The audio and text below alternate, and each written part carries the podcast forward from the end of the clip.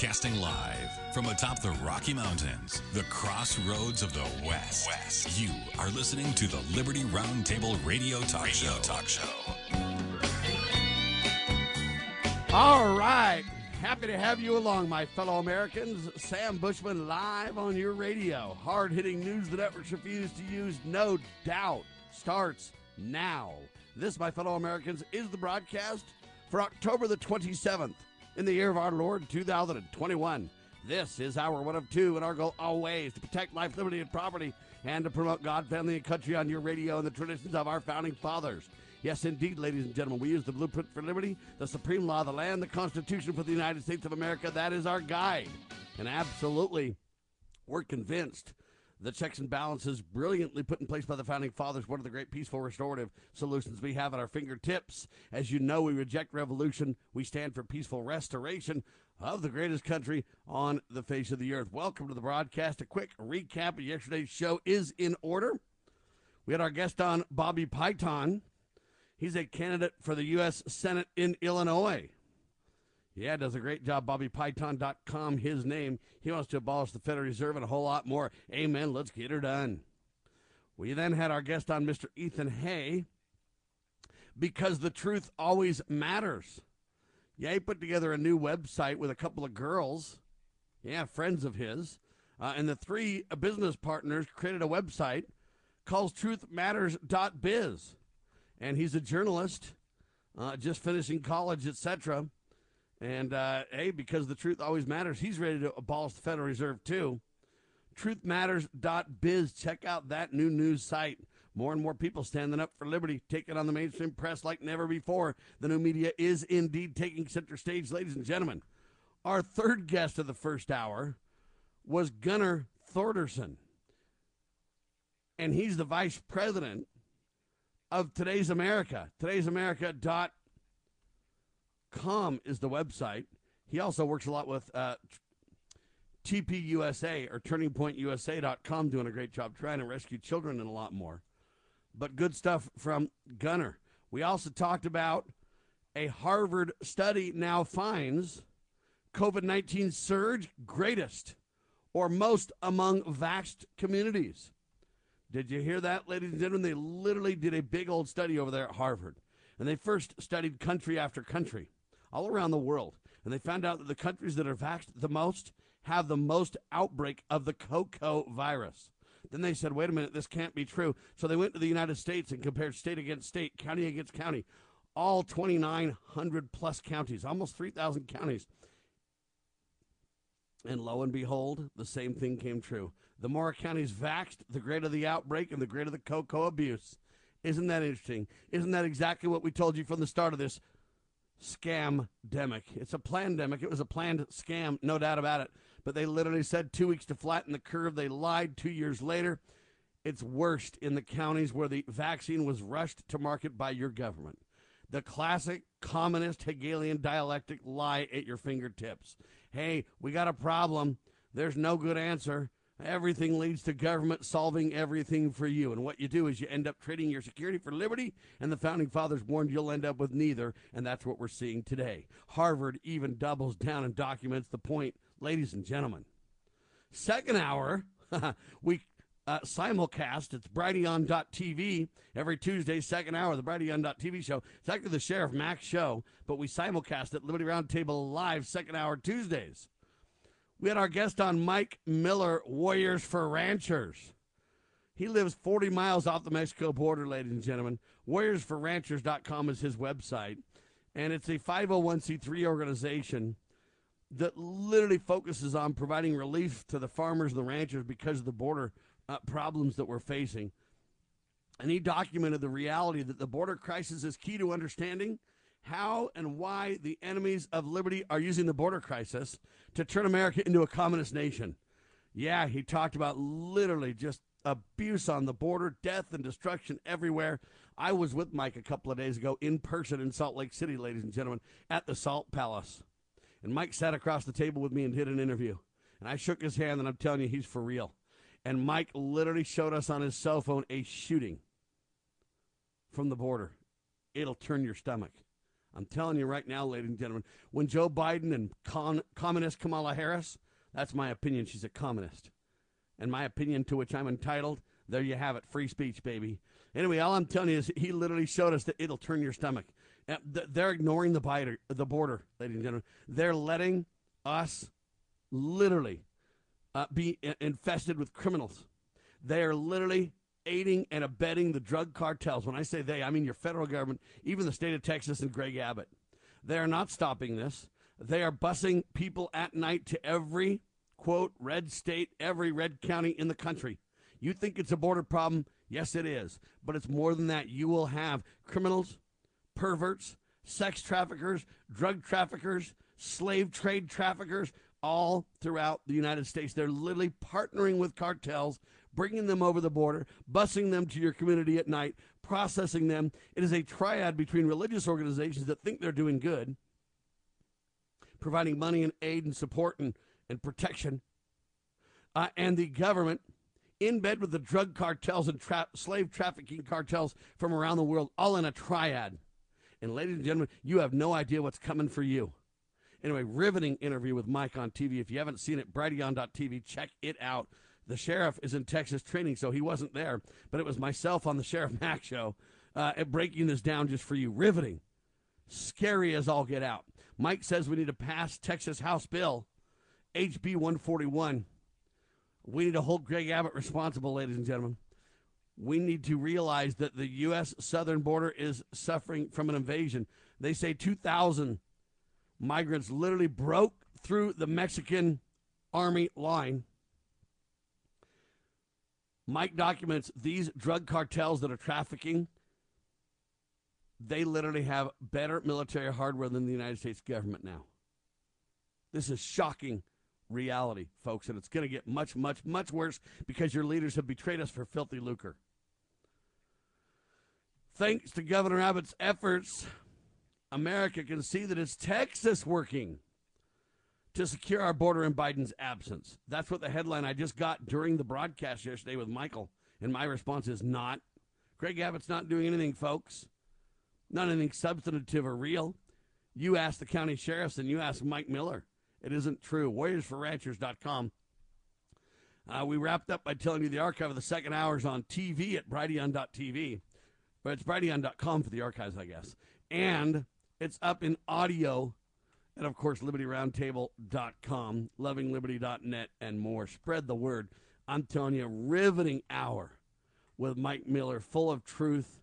And I'm telling you right now, the repercussions of this is beyond. Literally, that video on Mike's phone, you literally hear the shots. Uh, uh, you literally see. I can't even go into it. It's just sick. But they're that close to the border, that close to the reality, that close to what's really going on. He says at about 11 p.m., when y'all go to sleep, the government, the religious institutions, and the drug cartels go to work. So from about 11 p.m. to about 5 p.m., they're rocking and rolling, distributing these people all over the country, all over the interior of the United States. And he has documented proof of his efforts. Ladies and gentlemen, it is absolutely sickening. That's a recap of yesterday's show. News the networks refuse to use starts now. And today we won't disappoint either. My co host, guest, if you will, Mr. James Edwards, talk show host in his own right, thepoliticalcesspool.org, dear friend and author of the book Racism, Schmacism. Welcome back to Liberty Roundtable Live, sir. It's great to uh, be here with you, Sam, today. It's always a party when we're together uh, on my monthly stop here at Liberty Roundtable. And going to be a party afterwards as well. My son turned seven years old today, so it's uh, celebration, celebratory stuff uh, from start to finish today here at the Edwards home. Congratulations on that, by the way, to Good Henry. And uh, seven's a cool age, man. That's when they start thinking they know stuff. you got to. I wish uh, he lost his two front teeth. I mean, his two front teeth are gone, so he looks like a vampire. I, I don't know what to say. He it's just uh, it's it's a wonderful age. I know you've had a lot of seven year old birthdays, a lot of uh, seventh birthdays with your with your brood. It is it is wonderful. Every stage is wonderful. Thank God for it. I remember when my daughter was ten, and they my daughter and my son wanted to go somewhere. My son was like nine, and my daughter's ten, and she says, "Listen, I know everything, and my brother knows half." I thought it was quite interesting. So they Good should be able to go somewhere because she knew everything and he knew half. You know. That's right. Hey, that's all you need. anyway, very fascinating. Congratulations to Henry. James Edwards with me, ladies and gentlemen. We have got a lot to talk about, so let's just dig right in. Did you hear that update on the border, James? Which one? All right. Well, you have to go watch Brighteon TV. I just gave in the last four minutes an update on the border. It was a shocking update as well, but Brighteon TV has the details. Uh, and it is riveting. They're literally busing uh, slave trade leaders, sex trade leaders. They're literally importing them into the United States and busing them into every community. Your government's in bed with the religious organizations and the drug cartels right now to get it done, according to Mike Miller, uh, warriorsforranchers.com. We Yes, yes, yes, of course, Sam. Uh, and he literally you know, a there's so much going- to me on the phone about a live shooting. It was, it'll sicken you and turn your stomach, sir. This is uh, they're able to lie so effectively. And I think we may get into this later about what's going on presently. Think about how easy it's uh, for them to lie about what uh, may have happened in the past. Uh, that's something to consider. But yes, I mean, what's going on on the border? The fact that uh, that we do have such a controlled media that uh, it is, and, and again, we're, we're so grateful for places like Brighteon. If it wasn't for the work you're doing on this network and uh, at that organ, it wouldn't be known at all. And uh, what you and Mack have done is is incredible, and it takes people like that to get the truth out, and the truth will overcome one day. I do believe it. WarriorsForRanchers.com. Mike Miller doing a phenomenal job. Support him. He's for real. You are listening to James Edwards and Sam Bushman on Liberty Roundtable Live. Abby Johnson was once director of a Planned Parenthood clinic in Bryan, Texas. After a moral crisis, she quit, and now she campaigns against what she once endorsed. They implement abortion quotas in all of their clinics. What do you mean quotas? You have to perform a certain number of abortions every month. Um, one of the reasons that I left. Are they explicit about that? Yes, it's it's in your budget, right there on the line item. Uh, one of the reasons I left Planned Parenthood was because uh, in a budget meeting I was told to double that abortion quota. And for me, as someone who had spoken to the media and had said, you know, we're about reducing the number of abortions, we're about, you Right. know, prevention, all of these other services, I was shocked So since this. you actually worked at a Planned Parenthood, give us some sense of the relative number of abortions. Okay, abortions, Planned Parenthood provides over 330,000 abortions a year. They are the largest single abortion provider in our country.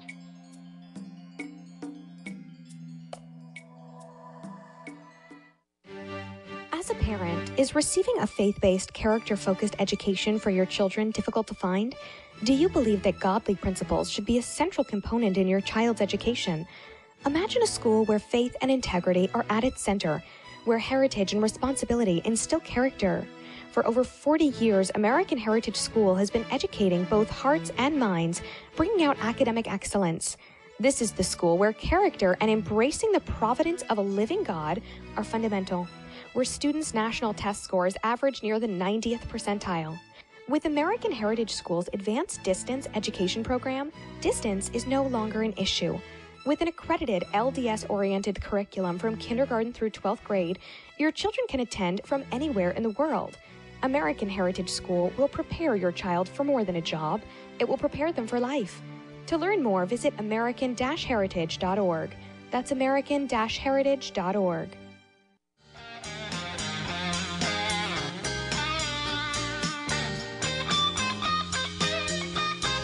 right, back with you live, ladies and gentlemen. Hard hitting news the networks refuse to use starts now. James Edwards with me. Her name is Claudette Colvin. Calvin.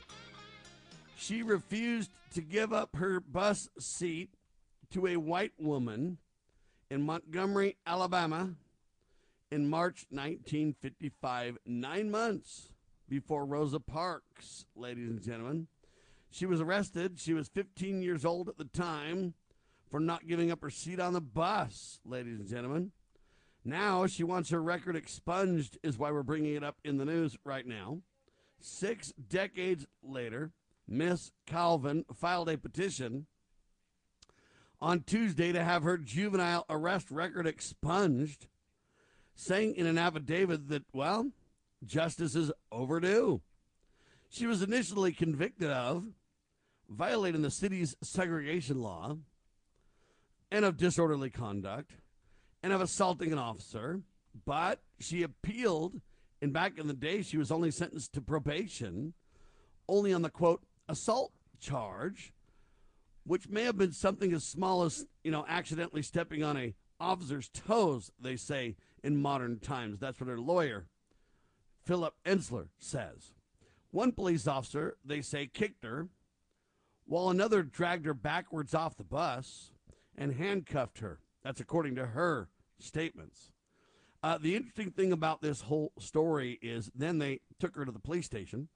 And of course, they were joking about her bra size, she says, and a whole lot more. And uh, it was just abuse all the way down the line. Uh, but the interesting thing is, you don't even know this lady's name. Now she's 82 years old and she wants justice. Not for herself, of course, but for all those who come after. The grandmother wants her grandchildren to know that, you know what?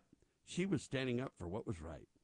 Uh, that's kind of the summation of the modern um, story and what's happening right now. All you know is Rosa Parks, the much older, much more sophisticated, much more finely manipulated in the media reality check on this story.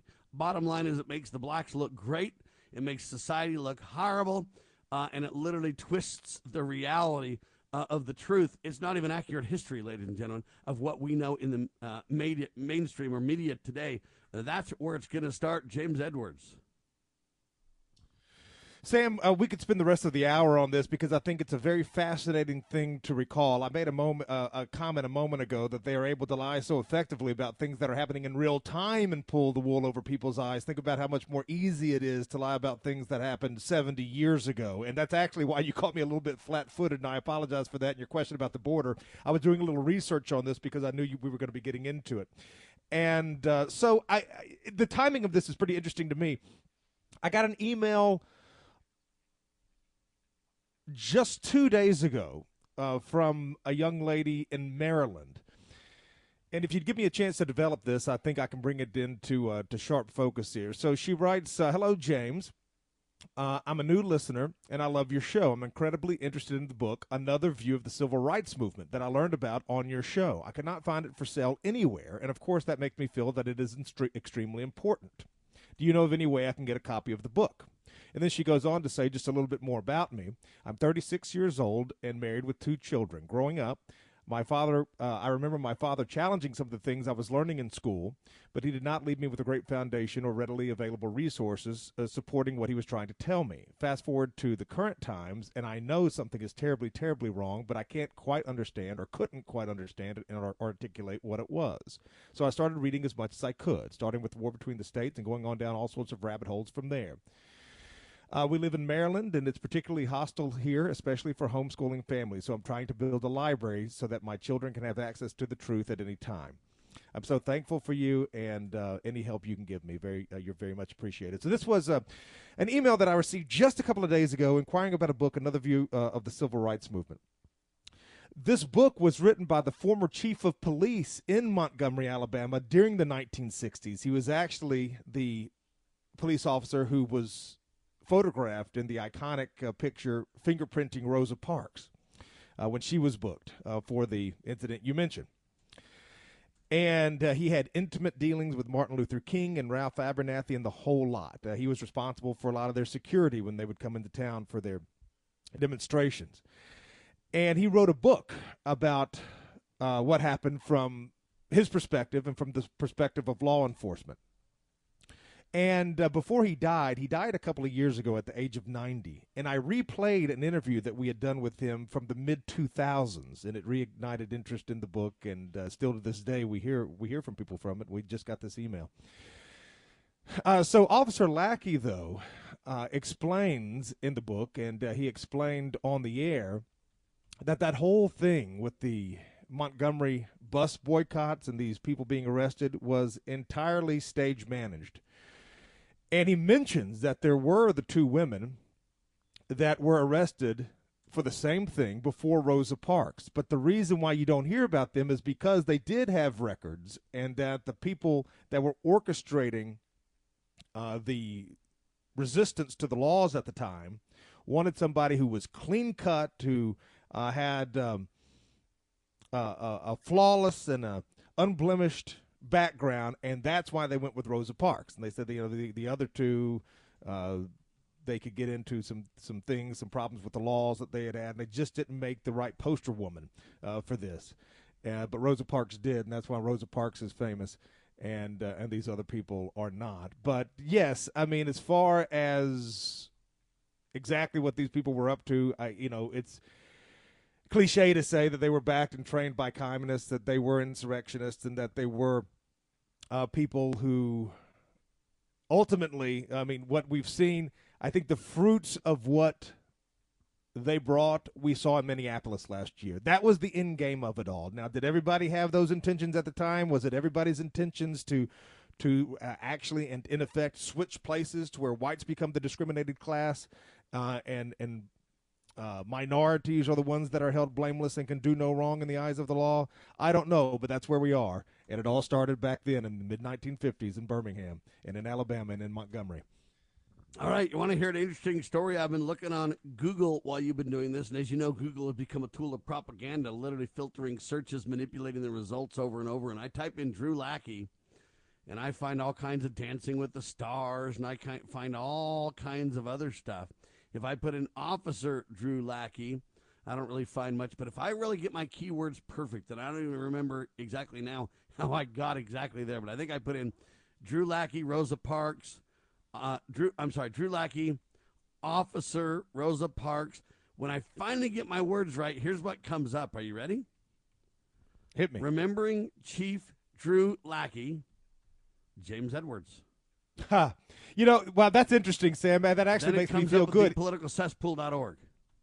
He was a good guy. Uh, I didn't know him well. We interviewed him. He and I both spoke at a conference together in the mid 2000s, which is where we first became acquainted. His book is mainly a defense of the police. Uh, to get right down to it, I actually reread it again recently. It's mostly a defense of the police. Uh, in so much as, hey, we maintained law and order, and we tried to maintain the laws as they were written. That was what our job was to do. We tried to treat everyone with dignity and respect. There were a lot of bad actors on both sides. There were some blacks that were very polite. There were some whites that were that were out to cause trouble, and I think he was very even-handed in that. Uh, but he he he doesn't pull punches with regards to, hey, this whole thing as much as you think you know, you don't know the half of it. All of this was organized. And he said, Martin Luther King said, hey, we want to go to jail. We want to be arrested so we can challenge these things in court. Uh, but he also goes into the thing that you'll never hear, which is where, you know, crime and violence, the violence followed uh, every one of these marches or demonstrations or what you want to call it, with the officers being pelted with feces and urine. Uh, of course, the cameras didn't roll until the water hoses got turned on, or, or the the fire hoses, or the dogs got uh, got loose. Uh, but uh, yes, I mean, you have people coming in, tempers flaring, uh, a lot of violence. Again, we saw all this in Minnesota. It's much more fresh what we saw during the riots of uh, George Floyd's uh, day. It wasn't too dissimilar back in the 50s, but of course, that's all been whitewashed, I guess, pun intended. Uh, and uh, you just don't get both sides of it. Right now, the only story that prevails is the benighted so-called civil rights marchers were were sainted and they could they were perfect they were flawless they were cherubs and anybody who opposed any part of their agenda were were of course the white supremacists the racists the the bigots and the and, and the people that you need to oppose it's just not that simple Ladies and gentlemen, the reason that I bring it up now, though, is they're literally modern times now talking about Claudette Calvin and how she's 82 years old. And now what they're doing is they're backing into this discussion where she's above reproach. She was a 15 year old girl thinking about, you know, a boy in school, uh, staring out the window in the bus. And by golly, the cops literally abused her, beat her up, mocked her bra size, and took her to jail, by golly. But you didn't hear about her back in the day at all. You're not going to hear. You're not going to hear what what the first-hand sources say, or the eyewitness sources, the sources who actually dealt with them. You're not going to hear any of those interviews saying she was trained to do that. She was doing her job. They decided not to use her and not to let her become the media a focal point because she didn't quite fit the mold. Now that's ladies that's what I've heard from people who were there. I wasn't there, so I don't know one way or the other. I'm just telling you. That, Here's what I know. I thought we were supposed to have uh, not fake news. And uh, now this is fake news on steroids. Hold- Your daily Liberty News Wire. You're listening to Liberty News Radio.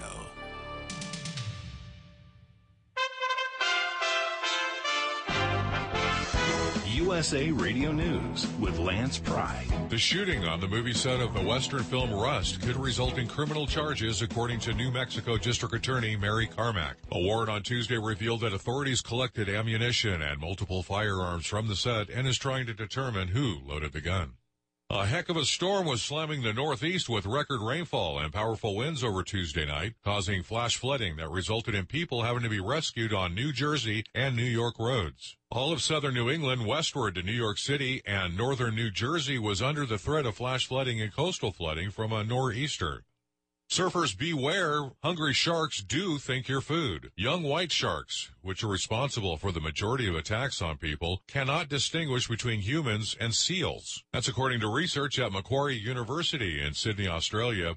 Sharks are colorblind and don't see very well. USA Radio News. COVID is spiking again, and it's just not clear how to keep your family safe. Fever is the leading symptom of COVID, and the only way to reliably detect it is with an accurate thermometer. Be vigilant and be accurate with the Exergen Temporal Scanner, whose accuracy has been proven in more than 100 clinical studies. Don't rely on non-contact thermometers. They are proven to be inaccurate and will not reliably detect a fever that might mean COVID. Learn more at Exergen.com. Exergen is changing the way the world takes temperature. But we have a truck leaving with a big order on Tuesday. Tina's floor manager retired, leaving her tortilla factory flat out. What do you mean she's on a silent retreat? She must fill the role and all those orders. oversee production. Indeed can help her hire great people fast. I need Indeed. Indeed you do. Schedule virtual interviews and talk to candidates right from your employer dashboard. Visit Indeed.com slash credit and get $75 towards your first sponsored job. Terms and conditions apply.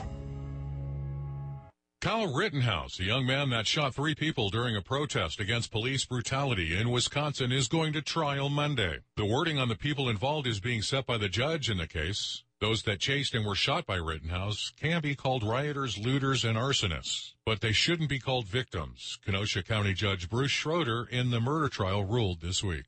General Mark Milley, the chairman of the Joint Chiefs of Staff, warned Wednesday that China's test of a hypersonic missile is very concerning and very close to the kind of Sputnik moment that triggered the space race during the Cold War.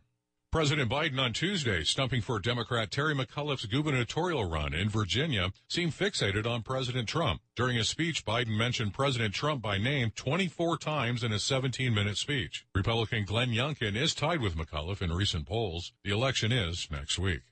Tuesday, the Atlanta Braves won Game 1 of the World Series 6-2 over the Houston Astros. Game 2 is tonight. USA Radio News.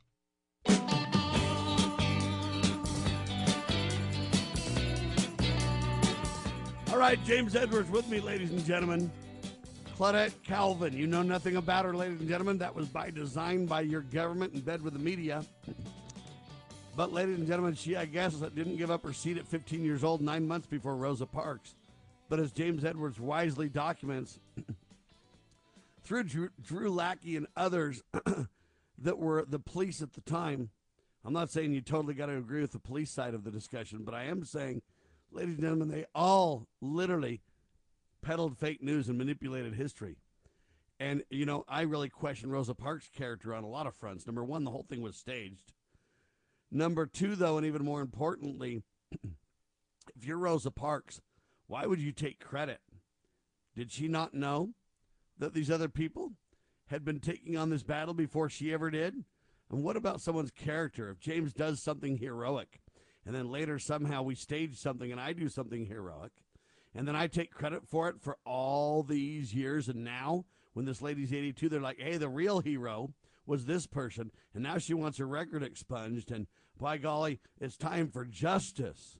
Well, doesn't justice call for accountability from the government, the people who you know, staged I, I, this. Hold on, and the media to tell the truth about this whole thing. Um, James Edwards and others were calling this out back in the day, years and years ago, uh, on this. People have been truth tellers about this for a long time. Uh, we'll get into the details of, of what should have happened, maybe. But all I'm telling you is this is fake news to the nth degree, ladies and gentlemen. What, back in the 60s? There you have it, James. In the 50s. Yeah, the mid 50s even. And that's the thing, Sam. I don't know this woman from Adam's house cat. Uh, she could be a great lady. She could have always been um, some sort of a malcontent or an insurrectionist. But um, I think my default position on everything, and, and I think this is a healthy, or at least an understandable position to have, is that Uh, I, the majority of your listeners, I'm sure, would agree that there is a very much anti-American leftist bent that comes out of our media, and with all the stories that they churn out on a daily basis, we understand that so much of it is the complete inversion of reality. We see it all the time with January 6th. Well, just with anything, the the border. You name an issue, the media is going to have an inverted view of reality on it. And if we know that to be true about all that we've seen in recent years throughout our lives, the exception is going to be a story now, this breaking news story that's 70 years old that we never knew before that they're coming out with today. They're telling the truth on this one. We know they lie about everything else, but this one, no, they're probably telling the truth. No, I'm sorry. They have earned their reputation and they have earned uh, through their deceit the fact that I have to question. And in fact, the default position for me is to believe the exact opposite of anything I'm told by the establishment media organs, the Department of Truth, as it were. And so, just by that logic alone, even if I did know people who had an intimate eyewitness, hands on, um, part in, in this story, like Officer Drew Lackey, the former chief of police in Alabama, the man who fingerprinted Rosa Parks, the man who was right there on the ground and knew all of these people. Even if he's completely lying about what he saw, uh, I would still have to say I completely distrust the media, and uh, this story is no exception.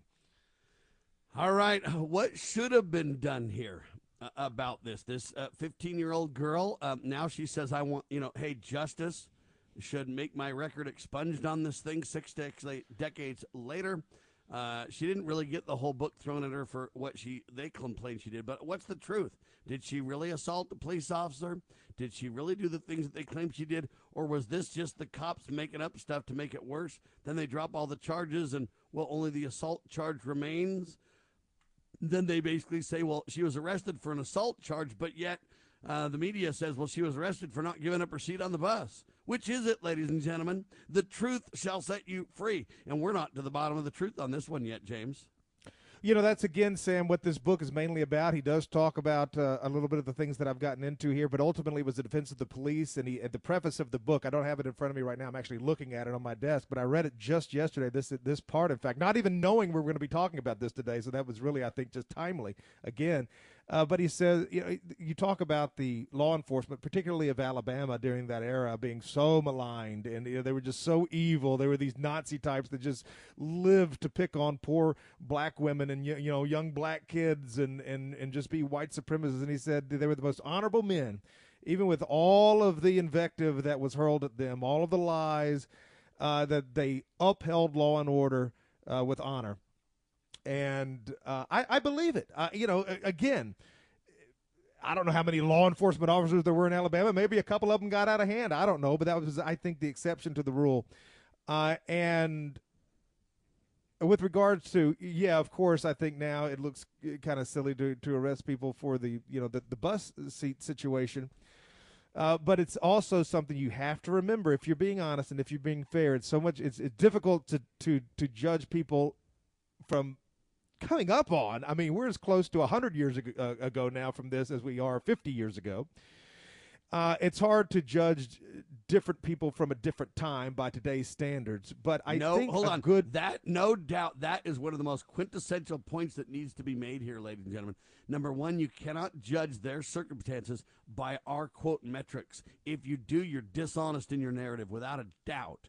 That's number one. That that's number, something that's got to be that's got to be your position when you look back on this. Not from hey, if they'd have lived in 2021, think about how silly they look for doing this. No, put yourself in 1955, and I don't think you would have 2021 uh, ideas on things if you were in 1955. And I'm not saying that's good or bad. I, am just saying that's just that's just a matter of fact. Now, with that being said, check.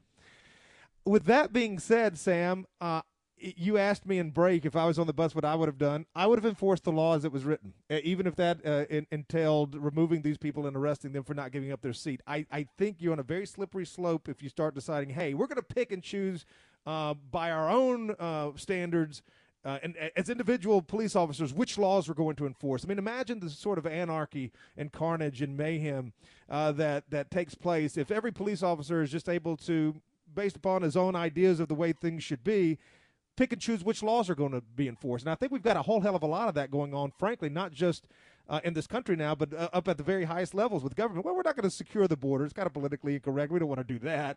Uh, so we're just oh, going to now you get why I focus so much on the border to start this discussion. So I got a question for you: Is the 1955 arresting of Claudette Colvin?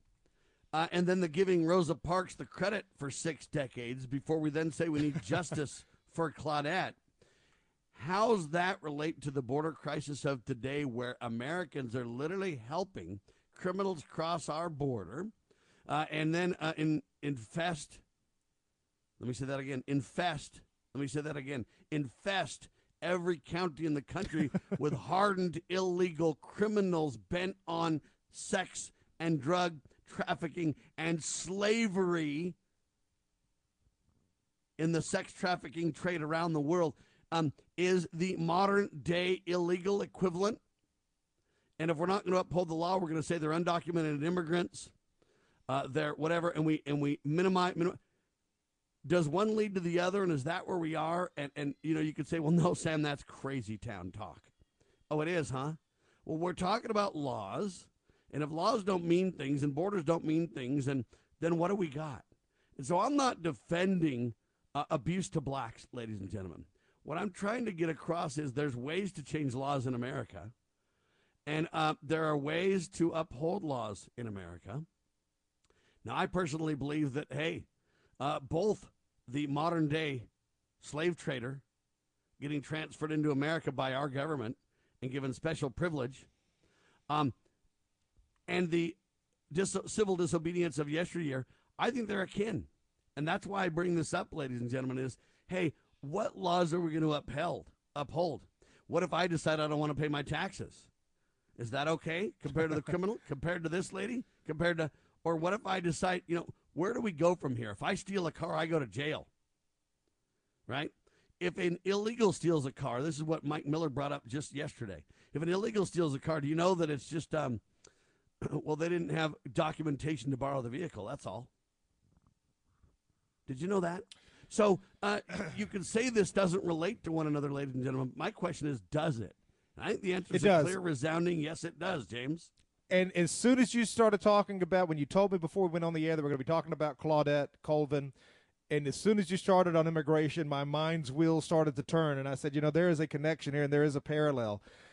Man, we could continue to talk about this. I think, yes, I think the seeds of what we saw with the anarchy with the burning down of cities and the looting and the arson uh, with George Floyd, those riots, I think the seed was planted in the mid 1950s. There is a direct connection there, and the connection is excusing it because of fill in the blank, because of oppression, because of racism. You excuse it. Back then, it was just, hey, you're just excusing. Uh, little old lady didn't want to give up her seat. Well, she wasn't even an old lady then. Just the young kids that want to give up their seat. Well, now She you're excusing 15 years old. She wasn't even the- old enough the- to drive, ladies and gentlemen. The sacking the sacking of police stations is being uh, excused now and I I think if you don't like a law, you change the law. Okay, you can work to do that, but it is biblical to come under the authority of laws and and to enforce the laws as they are. Again, you don't like them, work to change them. Uh, the work that, that they're doing to change them now is complete anarchy, though. Ladies and gentlemen, hang tight. We'll come back and finish on this. Then I got a bunch of other related topics for the next hour, too. Hang tight. Scott Bradley here. Most Americans are painfully aware that the nation is on the wrong track and in dire straits. Unfortunately, most political pundits only nibble around the edges when they claim to address the issues. Even worse, many of the so called solutions are simply rewarmed servings of what got us into the mess we currently face. And the politicians think we're so gullible and naive that we'll buy their lies that they have reformed and now understand where they led us astray. Unfortunately, the truth of the matter is that they simply wish to continue to hold power. The solution to America's challenges is found in returning to the timeless principles found in the United States Constitution. My book and lecture series will reawaken in Americans an understanding and love of the principles which made this nation the freest, most prosperous, happiest, and most respected nation on earth. Visit to preservethenation.com and order my book and lectures to begin the restoration of this great nation. Okay, girls, about finished with your lesson on money? Daddy, what is a buy sell spread for gold coins? Well, when you sell a gold coin to a coin shop that's worth, say, $1,200, you don't actually get $1,200. But don't worry, we're members of UPMA now, so we don't have to worry about that. Daddy, what if somebody steals our gold? We don't have any gold at the house. It's stored safely in the UPMA vault, securely and insured. But the S&P 500 outperformed gold. Daddy, gold is a bad investment.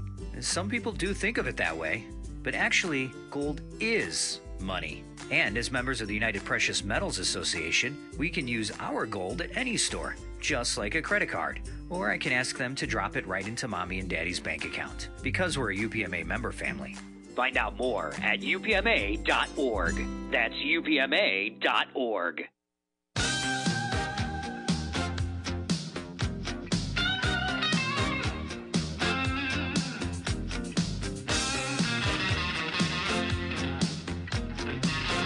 James Edwards, thepoliticalcesspool.org, Sam Bushman on your radio. We're talking about Drew Lackey, the police chief back in the day. We're talking about this scenario, and fake news is everywhere all over this thing. And James would have upheld the law. Sheriff Richard Mack would have escorted the lady home and given her preferential treatment. I fall somewhere in the middle. I look at it and say, you know what? Uh, it is unconstitutional to treat a person like that. Uh, at the same time, those were the laws on the books. And the founding fathers uh, had a lot of these battles too. The founding fathers, for the most part, many of them were against slavery and against this abuse that that uh, permeates somewhat of our culture. But at the same time, you know what? Society takes a long time to change. Uh, and so I kind of fall in the middle. I think upholding the law is important, but I also think this law violates the Constitution.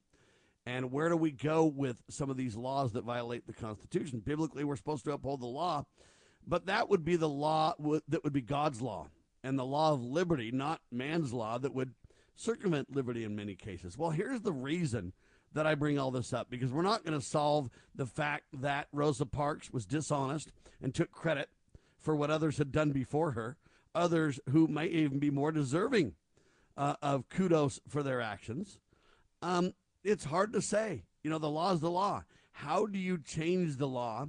Is it civil disobedience? Well, what they want you to believe is when it comes to the left and the liberal and the communist and the socialist side, civil disobedience is always justified. All the way to literally creating a city within a city called Chaz. When the right does it, though, it's never justified. It's always criminal activity of the highest order. That's what you need to know. Well, think of that divide now as we go modern times to a current case before our robed thugs now far right organizers intended to foment violence, victims say. That's the headline, ladies and gentlemen, by Neil MacFarquhar. He wrote an article, but we're talking about the civil trial that started on Monday. Two days ago, we'll examine whether the far right organizers had plotted to foment violence yeah, they counter and say that bloodshed stemmed from self defense, don't you know? Uh, what are we talking about? The answer is Charlottesville. They talked about the violent rally started with a mob mentality, brandishing, burning torches. Anyway, it goes on and on. But you got Charlottesville, uh, which happened in what, 2016? When was yeah, it? 2017. James? Yeah, Oh, it was August 2017. uh, 12th, 2017. All right. So just over four years ago, so much for a speedy trial. Sadly, people on the right are sitting in prison. Sadly, uh, the due process of law has been violated. A speedy trial has been jettisoned. The left side completely uh, vindicated, at least in the press, completely treated with kid gloves like they're rock stars, like they're Rosa Parks, uh, like they're Claudette squeaky clean, innocent, good people just doing what needs to be done there to preserve their freedom and their right. But the right slam basted for their actions. Donald Trump tried to, say there was good people and bad people on both sides. Slaughtered for that kind of a statement. Uh, but the trial starts now, James. Again, I think these are directly tied to 1955. They are absolutely directly tied, Sam, and this is really putting a, a wonderful bow on this hour's commentary. This again is why I'm so skeptical about the sanitized media accounting of what happened in the 1950s. Who were the good guys? Who were the bad guys? Uh, without any nuance whatsoever. Uh, I wasn't there, okay? So I can't give you eyewitness testimony to that. But I can in this case. And I can tell you with every fiber of my being that what you've been led to believe about Charlottesville is the exact opposite of reality. So what really happened there, and I know this because I've interviewed these people, a lot of them anyway. Now look, and I should preface what I'm about to say by saying this: there were 5,000 people who were there that day on behalf of the uh, rally called Unite the Right. Out of 5,000 people, did I know all 5,000? Uh, is it possible that there were some of the 5,000 there who were looking to cause trouble, who went there for a fight, who hate people for the color of their skin? Absolutely. Now, there very well could have been and probably were people like that. But for people that I know, I don't know anybody like that. What I know uh, for a fact was that a group of people got together and it swelled into a very big group of people. But the purpose of their intended rally that day was to protest against the removal of a statue in Charlottesville, Virginia, of Robert E. Lee. And Robert E. Lee, I think this is beyond debate. Of course, anything can be debated now. Uh, if you're a male or a female, can be debated, and everything else. In fact, it's not even really debated anymore. They've closed the the, the discussion. You are what you feel you are. So that that's where we're at. Okay, so I mean, they- they'll lie about something that simple, but they're not going to lie about this. Okay. Well, Robert E. Lee was, in my opinion, the greatest American. He was a godly, godly man. He was a great man and a great leader, and a man who was worthy of monuments in the public square. And in fact, a man that we should most certainly be trying to emulate in our daily lives and in all things. Uh, so that's who they were there uh, in in defense of. Now the headlines read, of course, white supremacists are returning to Charlottesville, but this time they're on trial. Uh, that was um, the Washington Post. NPR writes.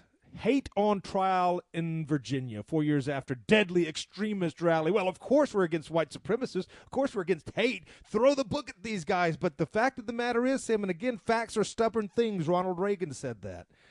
The fact is, in America, you have the right, or at least you did, perhaps that ended in 2017.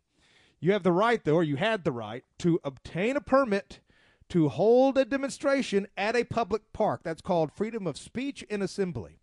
And by the way, there's also a thing called the First Amendment. And even if this was hate speech, which it was not, but even if it was, what is the First Amendment unless it defends hate speech, unless it defends things that are controversial uh, and outside the pale? What what good is it if if the freedom of speech only defends things that everybody agrees with? Of course, you need the First Amendment to to uh, defend unpopular things, but I'm not saying that's what this was. I'm saying it's not that. But even if it was, so what?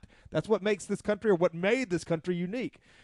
So the narrative of what happened in Charlottesville is a complete inversion of reality. What happened that day, and by the way, a federal judge at the 11th hour, literally at around midnight the day before the rally, upheld the permit that was legally obtained by the organizer, whose name is Jason Kessler, and I've talked to this man. They thought they were going to go and speak out on the removal of the monument and have some speeches there at, at the park and go home. There have been many demonstrations like this uh, across the South in the years leading up to this. Uh, but that all went on its head here. And what happened in Charlottesville was a collusion, in my opinion, of the federal government, of the state government, Terry McAuliffe, governor of Virginia, uh, the police department in, in Charlottesville, and all that's going to be fleshed out here. Now, I don't know if this is going to be a kangaroo court or a show trial or what, uh, but if there is any justice left in the court system, the defendants in Charlottesville are going to be exonerated in this case. Uh, the violence, and by the way, by the way, this is something again. Hey, it's hard to remember what was going on in the 50s, but we have reliable sources to tell us what happened here. Listen to this. I've got to say this. Um, the city of Charlottesville commissioned an official report on the happenings of that day. And it's called the Heaphy Report. The city of Charlottesville, the city itself, selected an investigator by the name of Timothy Heaphy to write the official report sanctioned by the city of Charlottesville.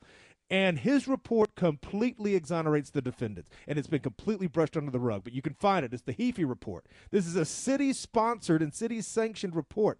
And he says the violence came from the left. It was the Antifa, it was the Black Lives Matter, it was the people who were there to oppose the people who were there in support of the Lee Monument that were responsible for the events of that day. Case closed. The facts led me to that conclusion. That's what the city of Charlottesville own investigators said after Ladies looking and gentlemen, let's be very very, clear. very thoroughly. I'm not saying that Claudette Colvin should be abused. I'm not saying that Ro- uh, Rosa Parks should be abused. What we're saying is laws are laws, and they need to be upheld. And there are ways to change laws if you don't like them. But the civil disobedience efforts of the left have literally created Chaz, a city within a city of flat out violence where they literally overran the police department. So the pendulum swings, ladies and gentlemen, to extreme levels. Now the left and the right battle is going on. The civil trial started Monday in Charlottesville, Virginia. Four years later, they say the reason for the repeated delays? Don't you know it's always the COVID? Insanity, ladies and gentlemen. Now, President Donald J. Trump said there were very fine people on both sides. I think there's truth to that, but he got slaughtered for that statement. To make their case, though, listen to this, and this is where it really gets kind of crazy. To make their case, lawyers for the plaintiffs are trying to combine what they call online evidence with a somewhat obscure law from the Civil War era. They're using, quote, chat conversations leaked from Discord, a platform for game enthusiasts, by the way, as well as a draft of telephone texts, tweets, and other social media posts to try to prove that the organizers participated in a conspiracy to foment violence against a racial minority, which is, of course, illegal. Now, they then uh, talk about the derogatory remarks made about black people, Jews, uh, activists from Black Lives Matter and Antifa, etc. They're just poor people are totally abused. They're trying to pitch that to prosecutors. Now, listen to this. Listen to this. And their strategy is anchored in a law, a federal law from 1871 that is often called the Ku Klux Klan Act, designed to prevent the Klan from denying freed slaves their civil rights. They say its provisions even outlawed moving about in disguise upon the public highway in order to to to um, deprive others of equal protection under the law. They say once considered arcane, the law now has recent renewed popularity in lawsuits involving protests. Then they say it's one of the few laws that allow people to accuse federal citizens rather than the federal government of depriving them of, of citizens' rights. Ladies and gentlemen, they've literally got this hybrid modern day scour the internet for any phrase they can cobble together, along with this archaic 1871 Ku Klux Klan Act. That's their goal to prove conspiracy and say the right wingers caused all the trouble in Yeah. Charlottesville. Four years later, that's the trial. It isn't trial about criminal activity. It isn't trial about violence and provable who harmed who. It is a crucifixion, in my opinion, of conservatives. We'll talk about this more next hour. I wanted to set it up this hour, but next hour we're going to dig in. We got a lot to cover, ladies and gentlemen, and not enough time to get it done.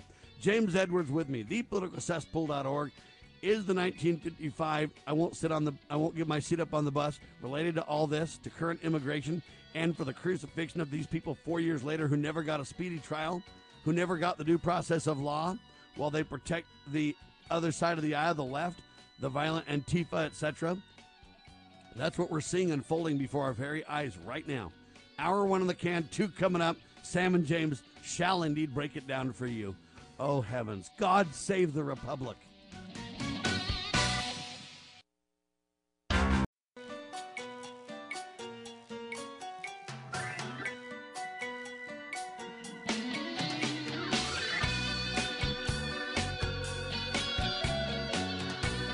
Broadcasting live from atop the Rocky Mountains, the crossroads of the West. West. You are listening to the Liberty Roundtable Radio Talk radio Show. Talk Show. All right, happy to have you along, my fellow Americans. This is the broadcast for October 22nd or 7th. Wow, October 27th in the year of our Lord 2021, hour two of two. Hard hitting talk at your fingertips always. We talked about Claudette Colvin, one of the first to literally not give up her seat on a bus back in 1955, but of course she didn't get any credit for it. Six days later, or six decades later, she wants justice. What about fake news back in the day and holding those newsmakers and government accountable? They mocked the cops back then. Civil disobedience for the left, always, always praised. Civil disobedience for the right, always, always mocked and shut down as a bunch of criminals and extremists and racists and haters. Uh, but really, remembering Chief, Chief Drew Lackey and his side of the story is interesting indeed. James Edwards, thepoliticalcesspool.org, interviewed uh, Drew back in the day. Charlottesville Unite the Right, does it relate? Immigration currently and criminal activity everywhere, does it relate? I believe it all relates to the civil disobedience that has been taken to extreme and allowed and promoted in government by the left. So we're not going to look at this, honestly. We're just going to barbecue the quote, white supremacists. Charlottesville Unite the Right civil trial begins. It began on Monday. President Trump said there was good people on both there were very fine people on both sides. Now to make their case, lawyers are combining what they call online evidence gathering along with an archaic law, somewhat obscure law back in uh, Civil War eras.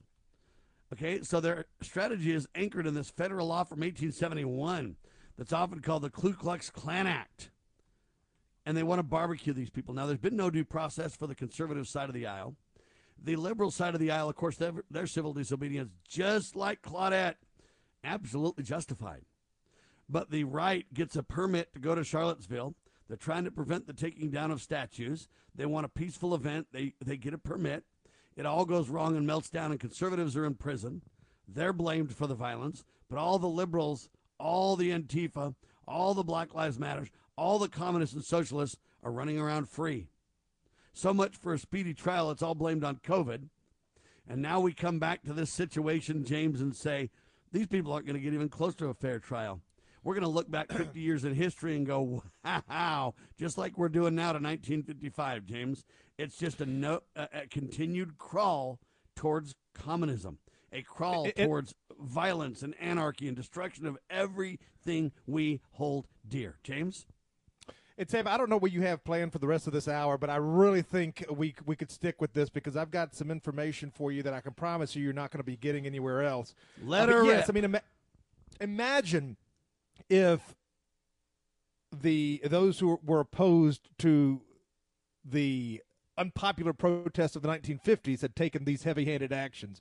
Uh, of course, Martin Luther King wanted to be arrested because he knew that the entire system was behind him outside of the state governments of the South. Uh, the it, the federal court system was behind him. The but federal. Let's the, be clear. He had communist media. money backing him as well. He had all of that, and and the government was behind him, and the media, and all of that. But uh, but look at what we have here, where these people are being absolutely uh, uh at the threat of being completely and utterly ruined uh, for exercising their freedom of speech. Again, we know that the people that were going there were going there to defend the Lee Monument. They weren't going there to mix it up. And uh, the only reason violence happened that day was because uh, the police stood down and allowed it to happen. It is so shocking what has not been reported about this, which is in fact the truth, which again makes me call into complete question the the narrative we read of the so-called civil rights era. Uh, when I can see now in real time the lies, lie after lie after lie, the complete opposite of what happened being reported as truth, and the truth being uh, completely dismissed. Uh, there is a book out. Uh, let me start by saying this. There's a book out called Charlottesville Untold, uh, and here's the description of it and there's a reason I'm reading this to you. Most Americans used to think of Charlottesville as the seat of the historic Graceful University of Virginia, with Thomas Jefferson fascinating home nearby. But since August 12, 2017, Charlottesville, for most people, invokes the idea of a violent white supremacist riot. That's what we've been told by the media and by politicians. We live in a time when BLM and Antifa engage in violence that the media calls peaceful protest and politicians allow to go unpunished, and at a time when a walk through the Capitol building is called an insurrection. Perhaps the time has come for sober minds to take another look at the Charlottesville story. That's what this thoroughly researched book, based on dozens of interviews of people who were actually there, does. If the author's finding are any indication of what actually happened at Charlottesville, the narrative sold to the American people and the world at large turns out to be less than an honest and impartial appraisal of the known facts. Of course, dear reader, it'll be up for you to weigh the evidence, assess the testimonies, and ultimately judge for yourself. So the book is Charlottesville Untold, Sam. Inside Unite the Right. That's the title. It was written by Ann Wilson Smith. Ann Wilson Smith is a woman that I've had the opportunity to talk to. She is not an author.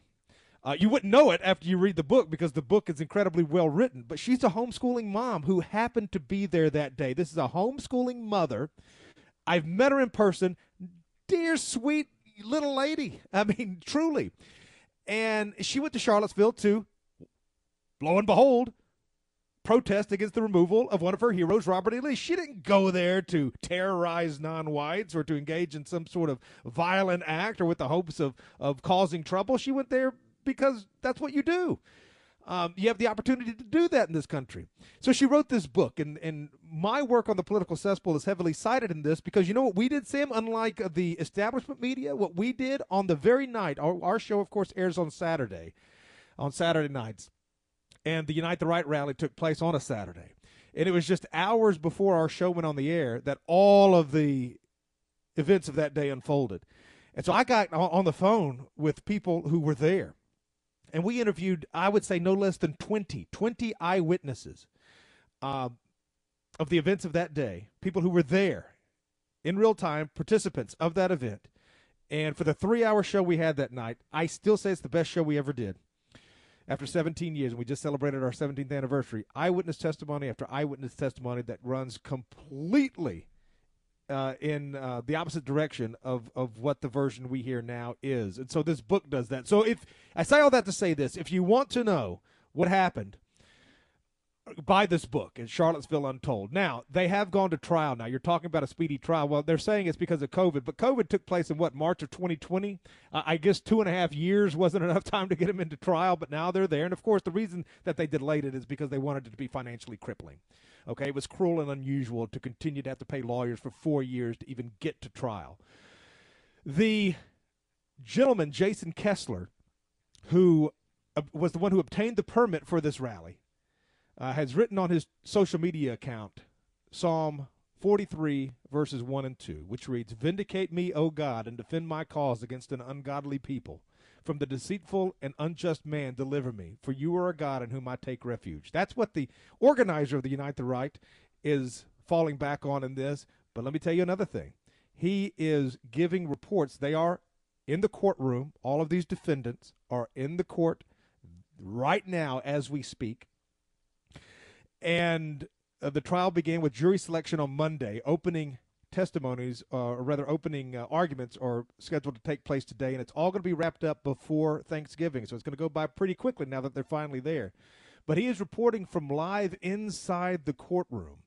And um, I, I want to toss it back to you before the break, but perhaps in the next segment, I can give you some behind the scenes stuff of what's actually happening in the courtroom, stuff that is not being reported on. This thing has blown up again in the media. Uh, the narrative is out there front and center. Uh, as soon as jury selection started on Monday, you got this deluge of white supremacists on trial, hate on trial, blah, blah, blah, blah, blah. All of the stuff you would expect from the controlled press, but you're not hearing what's actually going on in the courtroom. What's going on in the courtroom is pretty interesting. Uh, Sam, do you want to take it from there? Maybe I can come back to that in the next segment. Yes, I do. And I want to basically tie. We started talking about 1955, ladies and gentlemen. We're ending up talking about a current trial going on right this very second, but there's more than one. The FBI has found scant evidence that the January 6th attack on the U.S. Capitol was the result of an organized plot, ladies and gentlemen. They found scant evidence. It was not an organized plot to overturn the presidential election. That's according to four current and former law enforcement officials, ladies and gentlemen. Now, they say although federal officials have arrested more than 570 alleged participants, the FBI now believes that the, well, evidence shows that the event was not organized by far right groups, ladies and gentlemen. So now you've got Charlottesville, but you've also got January 6th. And what I'm seeing here, ladies and gentlemen, is the government creates false flag operations. And they did it in 1955 with these girls. Praising, uh, in my opinion, civil disobedience, to now praising it in Chaz and praising it around the country. But when the left does it, it's praised, it's model for solution. It's the only way to have justice and integrity and honor. When the right does anything, it's turned into a violent, well, we got to go back to the Ku Klux Klan Act of 1871. And now we see these two, and we're finding evidence that it's not as we were told, not even close. Even the FBI admits now. The liberals literally shouted insurrection, insurrection, led by the Donald. White supremacists and Donald created an insurrection at the Capitol. Now the FBI, after six plus months, comes back and the FBI has found scant evidence that the January 6th attack on the U.S. Capitol was even organized. It wasn't, and they know it. But the damage is already done. So much for a speedy trial for either case, but I see both cases relating. Government is um, slowly but surely refining how they pull off these false flags, manipulate the conservatives, force them into a corner, lie about them, and get away with it. It happened to Lackey in 55. It's now modern day, and they've got you and I in their crosshairs. When we come back, we'll talk more about Charlottesville inside reporting. I also want to talk about January 6th. I had inside people there well. Why don't we say to the government writ large that they have to spend a little bit less? Anybody ever had less money this year than you had last? Anybody ever having a 1% pay cut? You deal with it. That's what government needs, a 1% pay cut. If you take a 1% pay cut across the board, you have more than enough money to actually pay for the disaster relief. But nobody's going to do that because they're fiscally irresponsible. Who are they? Republicans. Who are they? Democrats. Who are they? Virtually the whole body is careless and reckless with your money. So the money will not be offset by cuts anywhere. The money will be added to the debt, and there will be a day of reckoning. What's the day of reckoning? The day of reckoning may well be the collapse of the stock market. The day of reckoning may be the collapse of the dollar. When it comes, I can't tell you exactly, but I can tell you it has happened repeatedly in history when countries ruin their currency. You know where the solution can be found, Mr. President? In churches, in wedding chapels, in maternity wards across the country and around the world. More babies will mean forward looking adults, the sort we need to tackle long term, large scale problems. American babies, in particular, are likely going to be wealthier, better educated, and more conservation minded than children raised in still industrializing countries.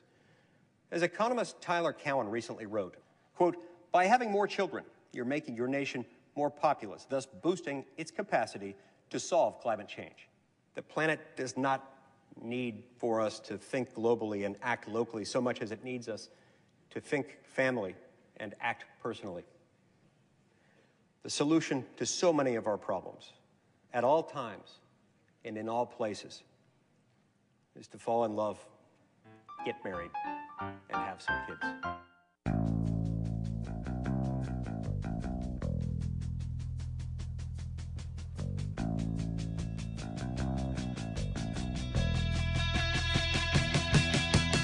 Back with you live, ladies and gentlemen. Charlottesville trial going on now, four years after the fact. No speedy trial, no due process for the right, but the left treated like rock stars as they use an archaic 1871 Ku Klux Klan Act, along with modern day scouring of the internet for, quote, free speech evidence to barbecue the right. That's what's happening right now in Charlottesville. Inside details from the courtroom, James Edwards. You know, and that whole thing, Sam, is uh, obviously there is no connection between whatever the, the Klan was doing in the 1870s and, and what these people were trying to do. And again, how do I know that? Because I, I know so many of the people. I know about half of the defendants on trial personally.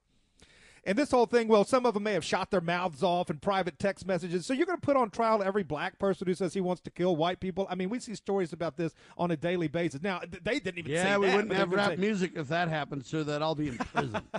So again, I, I and, and by the way, nobody was actually saying that to my knowledge, but I. I'm just giving you an example. Anybody says something untowards on a text message now, you're gonna. Uh, that doesn't mean a conspiracy. People give this over the top talk and conversation all the time. Not defending it, but that's not illegal. Now, if you want to listen to the Charlottesville trials, there is a number you can dial and an access code, and it's it's open to the public and open to media, open to anyone. You dial the number, you put in the access code, and you will hear everything going on in the courtroom. And I mean, and you will hear it with crystal clear clarity. You'll hear the lawyers, you will hear the jurors, you will hear uh, the judge. You will hear everything, and I've been listening to it these these past couple of days, and it's very interesting. I think what's going on. Jason Kessler, who is the primary uh, defendant in this, he is one of about 24 different individuals and organizations in this dragnet that the plaintiffs have have uh, cast. But he was the one who obtained the permit. So the, the the actual lawsuit is called Sines versus Kessler, and Jason Kessler is live tweeting from inside the courtroom. And uh, just a couple, I'll read just a couple of his things. Um, one is that the attorneys for the plaintiffs are finding out that the Western District of Virginia is more than just Charlottesville. Charlottesville is a very left wing liberal college town. But this isn't a Charlottesville City trial. It's a federal trial in the Western District of Virginia, and that includes a lot of rural areas. And you are finding out during the jury selection process that not all of these people love Antifa and uh, consider them to be terrorists. Uh, for instance, one juror was asked if he has ever been the victim of violence, and he said he remembers being the victim of anti-white racist violence. And then the plaintiffs immediately jumped on him and started interrogating him about whether or not he's a white supremacist. So you see what's going on here, ladies and gentlemen. They ask these jurors questions as they determine whether or not they're going to be fit to serve on the on the jury. And when one said he was, had been attacked by a black man before, or uh, he believes that is the predominant um, form of racial violence uh, currently. They asked if he was a white supremacist. So that's how these terms are, are being defined. Uh, but uh, to, to go on, and I'm just going to browse through here very quickly and read some of the things that these potential jurors are saying, okay? And again, we don't know these people. You know how jury selection works. You get a letter in the mail, you show up. Nobody knows who these people are, completely random members of the community. Uh, one juror says his brother in law is a police officer and it blamed the errors on the Charlottesville Police Department for the violence that day. Uh, one said that he isn't worried about anti Semitism because he just doesn't believe that we have a problem with that today. Current juror testified about his unfavorable view of Black Lives Matter. He said he witnessed rioting that damaged a courthouse in Lynchburg, Virginia, and defined Antifa as domestic terrorists.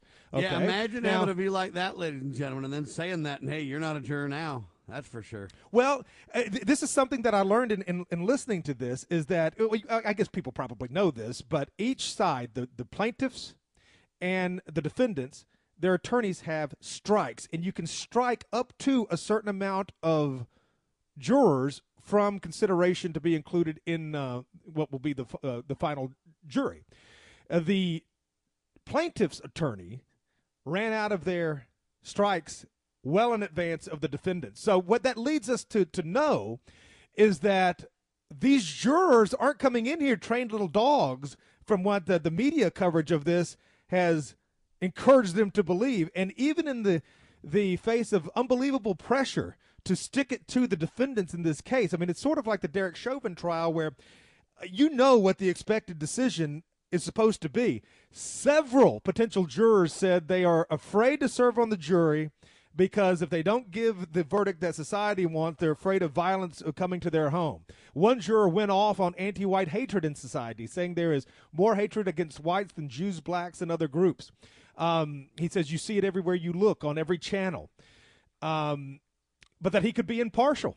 So I, you know, I don't know. I mean, just uh, listening to what's happened the last couple of days, uh, reading what the primary defendant is tweeting out about what's happening in the courtroom.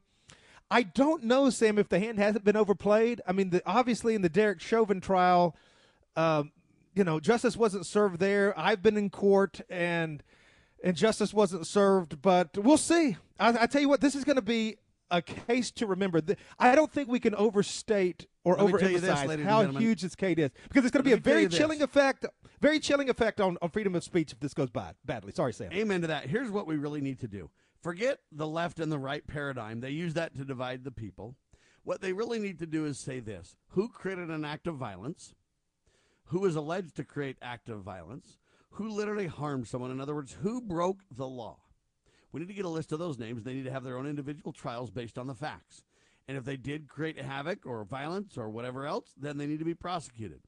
Uh, if somebody was defending themselves, um, then we need to give a, a uh, you know a reality check for that, saying, hey, you know, now I don't know why the police aren't on trial for this. They're the ones that brought both groups together, literally forced them to interact instead of doing their jobs properly.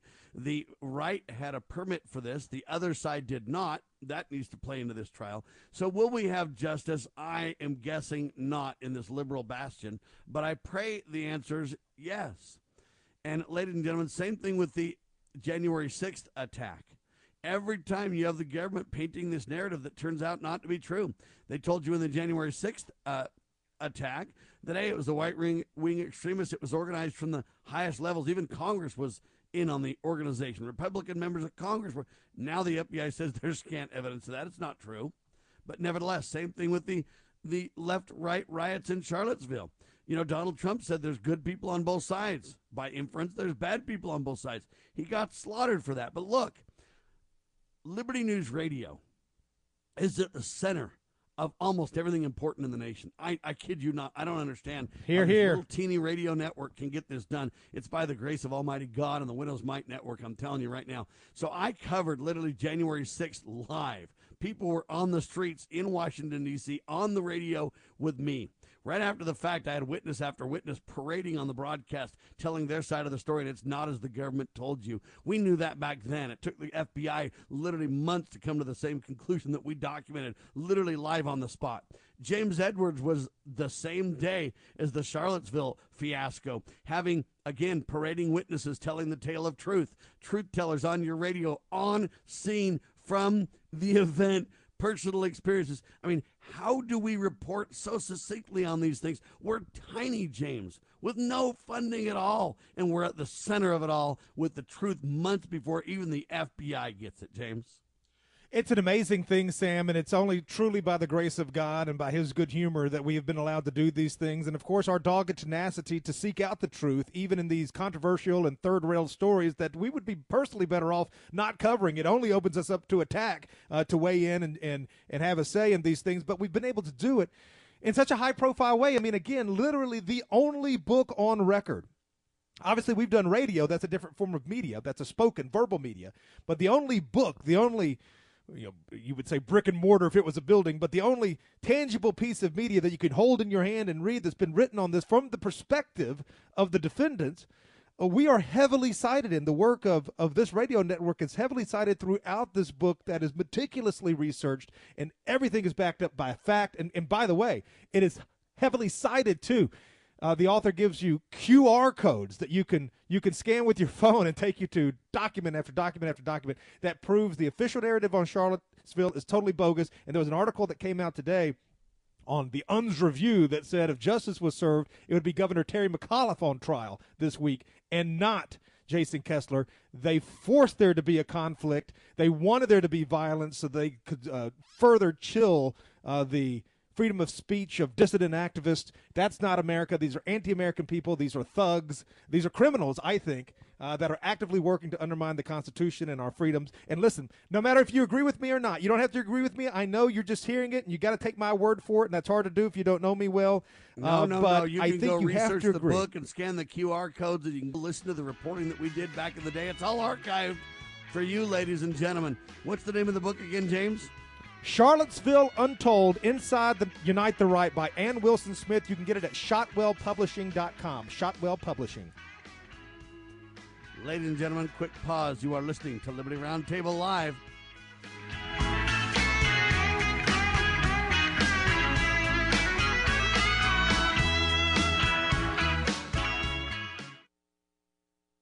Exposing corruption, informing citizens, pursuing liberty. You're listening to Liberty News Radio. USA Radio News with Lance Pry. Nearly a half million homes are without power in Massachusetts Wednesday morning as a nor'easter soaked the region with fierce winds and heavy flooding. The state's outage map shows 473,200 homes without power as of 8:20 a.m. local time. Wind gusts reached 97 miles an hour at the height of the storm, and although the winds are dying down, gusts are still reaching around 70 miles an hour on the outer Cape early Wednesday. Attorney General Merrick Garland will testify before the Senate Judiciary Committee on Wednesday. He's expected to face questions about the politicization of the Justice Department. Republican members of the committee will likely focus on issues related to Hunter Biden, school boards, and critical race theory, while Democrats are likely to focus on January 6th at the U.S. Capitol. Which U.S. state has the lowest COVID-19 rate right now? Florida. In mid-August, Florida had the worst rate of infections and has completely turned that around. USA Radio News. There's a lot of confusion about how to protect yourself from COVID. With guidelines and regulations changing by the week, one thing is certain. You need an accurate thermometer for your family to check for fever, the leading sign of flu and COVID. Only the Exergen Temporal Scanner Thermometer has been proven accurate in more than 100 clinical studies. Don't rely on non-contact thermometers. They have no scientific studies behind them and can miss the fever that might mean COVID. Learn more at Exergen.com. Exergen is changing the way the world takes temperature. Can I get a weight reading on the cat in exam three? Zuri needs a new vet tech after their current one literally moved to a farm. Detailed checkup is waiting. But finding an ideal replacement takes some training. This is like herding cats. Indeed can help them hire great people fast. I need Indeed. Indeed you do. Schedule virtual interviews and talk to candidates right from your employer dashboard.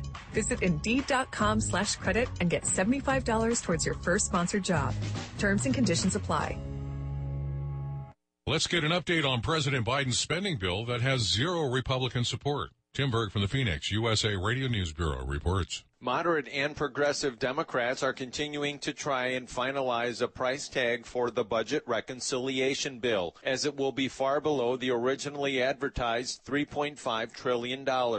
Wyoming Senator John Barrasso says no matter what the price is, Americans will still have to pay for it. Everybody's going to end up having to pay for this if they get to finally figure out what's going to be in it and how they want to pay for it. But everyone's going to get hit one way or the other. That audio courtesy of Fox News. The Biden administration says it has framework to pay for the bill and they would never increase taxes on anyone making less than $400,000 a year. From the USA Radio News Phoenix Bureau, I'm Tim Berg. As Tuesday's nor'easter winds down along the East Coast, flooding continues to be a concern. USA Radio News.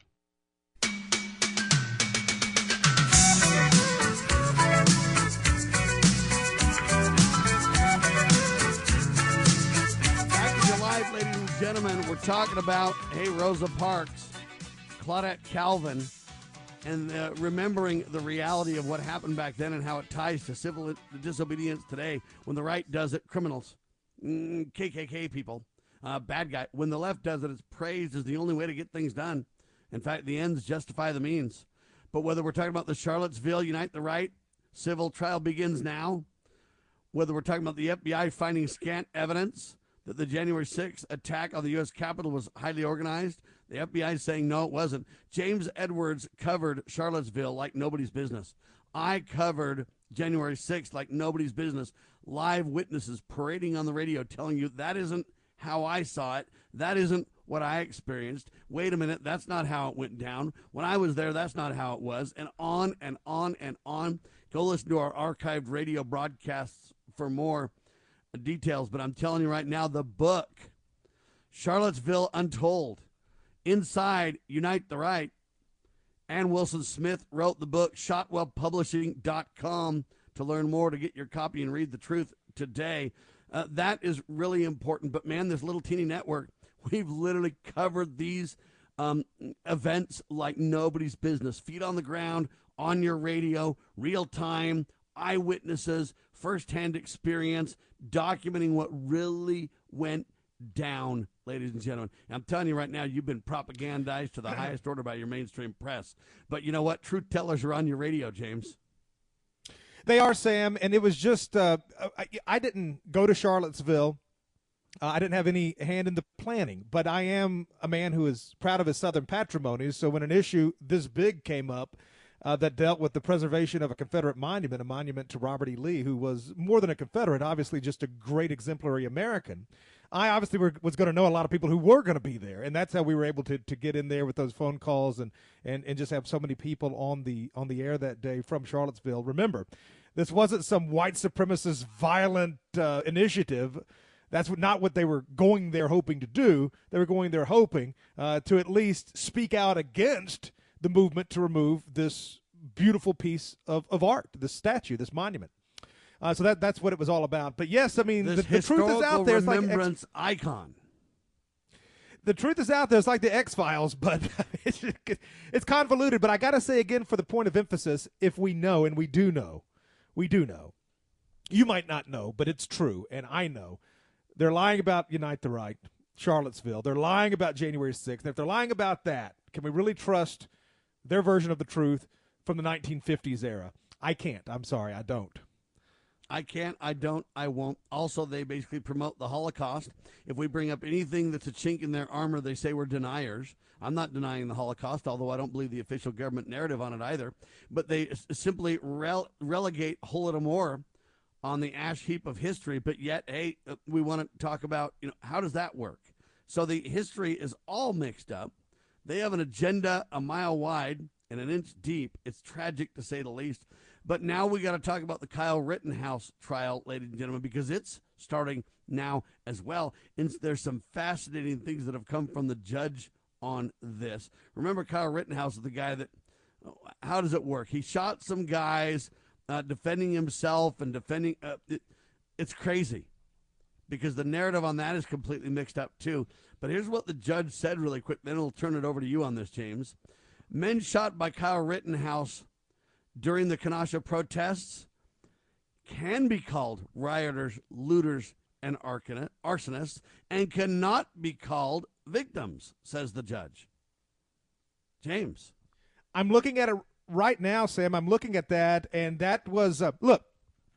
In the grand scheme of things, that's not a huge deal. But what I think it does show is that there is at least some impartiality here with regards to the judges and the situation with Kyle Rittenhouse and in Charlottesville, respectively. Uh, it, uh, the judge's name in Charlottesville is Judge Moon, and Judge Moon has overruled the. Uh, attorneys for the plaintiffs and ruled against them in some of the decisions coming from the bench and some of the requests that they have. Uh, according to what I've heard by listening live to the proceedings and by some of the reports that are coming out on social media, that again, nobody's touching in the establishment press. Uh, so there's still going to be such tremendous pressure that's already been admitted by the people in jury selection that hey, I'm worried because if if I get on this case uh, and if I hear the findings and if I'm led to by truth and facts rule in a certain way or decide this case in a certain way as a juror, I'm afraid, and, and, and several jurors said this, that somebody's going to come to my house and harm me or my family. Uh, but the thing here, it still is, is noteworthy. You got this judge. I mean, Kyle Rittenhouse, that's another huge case. This was the case in Kenosha, Wisconsin, where there was a Black Lives Matter riot. They were burning down the city. Probably ill advised. I mean, very different than Charlottesville fundamentally, uh, that Kyle Rittenhouse would go there as sort of like a defender of public property, as as as a young man, kind of go there and insert himself into this riot, this violent. Wasn't mostly peaceful; is completely violent, as so many of them were. So he inserted himself into there, very different than a permitted freedom of speech rally at a public park. But I think you can still certainly make the case that it was self defense. Now, yes, if he hadn't gone there uh, armed, uh, there would have never been an incident, and he didn't have any real reason to be there. It wasn't his property, but he was there. I, I do think he should probably be found not guilty as well. Uh, but there's tremendous pressure for uh, him to be cast as the villain and the um, destructive anarchist to be cast as the victims. And this is, again, to the exact point. I'm reading from CNN, hardly an arbiter of truth here. As trial approaches, judge will now uh, will allow the men Kyle Rittenhouse shot to be called rioters or looters, but not victims. Uh, very interesting, Sam. Very noteworthy. Yes, very noteworthy. Um, they say men shot by Kyle Rittenhouse during Kenosha protests can be called rioters. Looters and arsonists at trial cannot be called victims. Now, here's the next thing that's very interesting. video of officers thanking Kyle Rittenhouse during the quote Kenosha riots last year can be used in next week's trial. Judge rules these are just some of the rulings that are setting up the parameters for the case. So the video can be played where the police officers are thanking Kyle, saying, Thank you for your help. Basically, Kyle's claiming that he was helping the cops, knowing this was going to go wrong, and saying, Hey, I wanted to be a, a citizen supporter of the police. Now you can say, well, Yep. he doesn't have the right to do that. That's another debate. But that's his contention that hey, I was just defending myself and I was trying to support the cops. This was getting out of hand, and the cops literally Well, in the it- video thank him. And that there's can two ways to look at that. That can be played in the trial, James. Says He had a lot of support from law enforcement. Sam, you're right to bring that up. He had a lot of support from law enforcement in the immediate aftermath of this, and in fact, a lot of high-profile Trump uh, surrogates were, were fundraising for him and things like that. So yes, that that that's true. And, and yes, you could argue, well, it wouldn't have happened if he hadn't gone there uninvited. But of course, it wouldn't have happened if the anarchists hadn't been there uninvited, tearing down the city. Uh, so I I think that's just about a wash there. And uh, he was in fear of his of his life apparently, and that's why he started taking a couple of shots there. Uh, so, eh, but I, I, the timing of all this is is remarkable as well. Here you have two major cases, Charlottesville and and Rittenhouse, after so many years respectively, and they're popping at the same time. There's going to be a lot to, to watch and talk about. And and again, it's not just because hey we we're in favor of these people or this guy and, and not the opposition. So it's sort of like we're rooting for our own team here. It's a lot different than that. It's a lot more important than that. If these cases go sideways, um, especially in Charlottesville, your entire right to freedom of speech and assembly is absolutely shot. Absolutely shot. So Well, basically, no, if, hold if, on, Char- hold on, if- hold if on. it goes back, Hold on. We're talking about the First Amendment, and there's five guarantees in the First Amendment. You just mentioned two of them: a right to peacefully assemble, okay, but you also got to and free speech. But you also got to realize redress of grievances is one of the five too, and that will be shot down because look, these gentlemen, many of them were involved in self-defense. Many of them had no choice. Many of them weren't even really that violent. They're just basically supposedly the bad guys for planning it in the first place, is their kind of thing. So, three out of the five fundamental guarantees, maybe five of them, uh, are literally violated in this. Your right to peacefully assemble, James, your right to free speech, your right to a redress of grievance, but then the other one, your right to your religion. Uh, many people believe that Robert E. Lee and in, in, in accurate history is a religious mandate. mandate. Uh, the other thing that's interesting about this is uh, what about freedom of the press? They're now using this archaic law from 19, or 1871, the KKK Act, in conjunction with now combing the press or the freedom of the press for individuals, which is the internet right now, uh, for uh, what do you want to call it? Evidence against them. So literally all five guarantees in the First Amendment violated uh, if we lose these, James. Yeah, that's right, Sam. And uh, by the way, the Antifa is is putting out uh, posters of the defendants on trial, saying, "Hey, if you see these people." You know, you fill in the blank as to what's supposed to happen, and, and stalking these people as they come out of the courtroom. I mean, of, of course, that's very interesting. Uh, But I, but I have watched so many hours of unedited video footage, uh, chronological video. You're not the proponent of violence if you defend yourself. If, if violence is visited upon you and you try to get out of it or defend yourself or fight back, it's like, well, he hurt the Antifa's hand. Well, what happened? Well, when the Antifa was beating his skull in, his knuckles got bruised. You know, that, that's basically what yeah, we've got. I hate it when that happens, ladies and gentlemen. All right, quick pause. We got a lot more where that came from. Let's go, Brandon.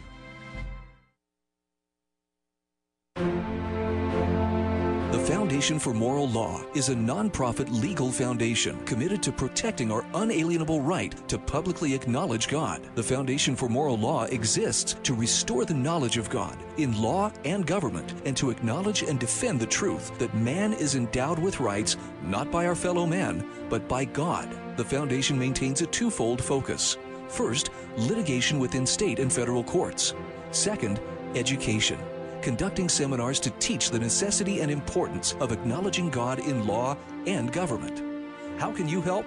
Please make a tax deductible contribution, allowing foundation attorneys to continue the fight. You may also purchase various foundation products as well at morallaw.org. Located in Montgomery, Alabama, the Foundation for Moral Law is a nonprofit, tax exempt 501c3 founded by Judge Roy Moore. Please partner with us to achieve this important mission. morallaw.org. The spirit of the American West is live and well in Range Magazine, the award winning quarterly devoted to the issues affecting the American West. Each issue contains informative articles, breathtaking imagery, as well as the culture of cowboy spirit today, and gift ideas like the 2021 Real Buckaroo calendar. Order online from rangemagazine.com. Loving Liberty Network salutes the spirit of the American West at rangemagazine.com. Well, my mom smokes and my dad smokes, and I saw them smoking, so I tried it. They're telling me not to smoke, but they smoke themselves. When it comes to smoking, are you sending mixed signals? But when you teach someone a certain way to do things and you go back on that certain way, it sends mixed signals to the person that they're trying to teach. The parents need to be the example. Smoking. If you think you're old enough to start, you're smart enough to stop. A public service message from this station and the Church of Jesus Christ of Latter day Saints.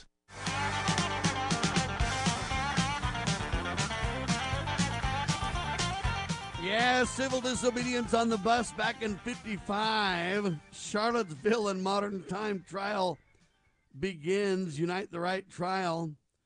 Charlottesville Untold, an inside view of Unite the Right. Shotwell Publishing and Wilson Smith. Uh, the men shot by Kyle Rittenhouse can be called rioters. Yeah. They can't be called victims, though, but they can be called rioters looters and arsonists. Video of officers thanking Kyle Rittenhouse for his their support can be used in the trial. So these two trials are going on right now. But ladies and gentlemen, I submit to you that government is just refining how they handle false flags and how they create these crises in America, where the Hegelian dialectic is used to promote communism and socialism and civil disobedience and destroy all of our laws. The border comes to mind front and center. We call them undocumented immigrants.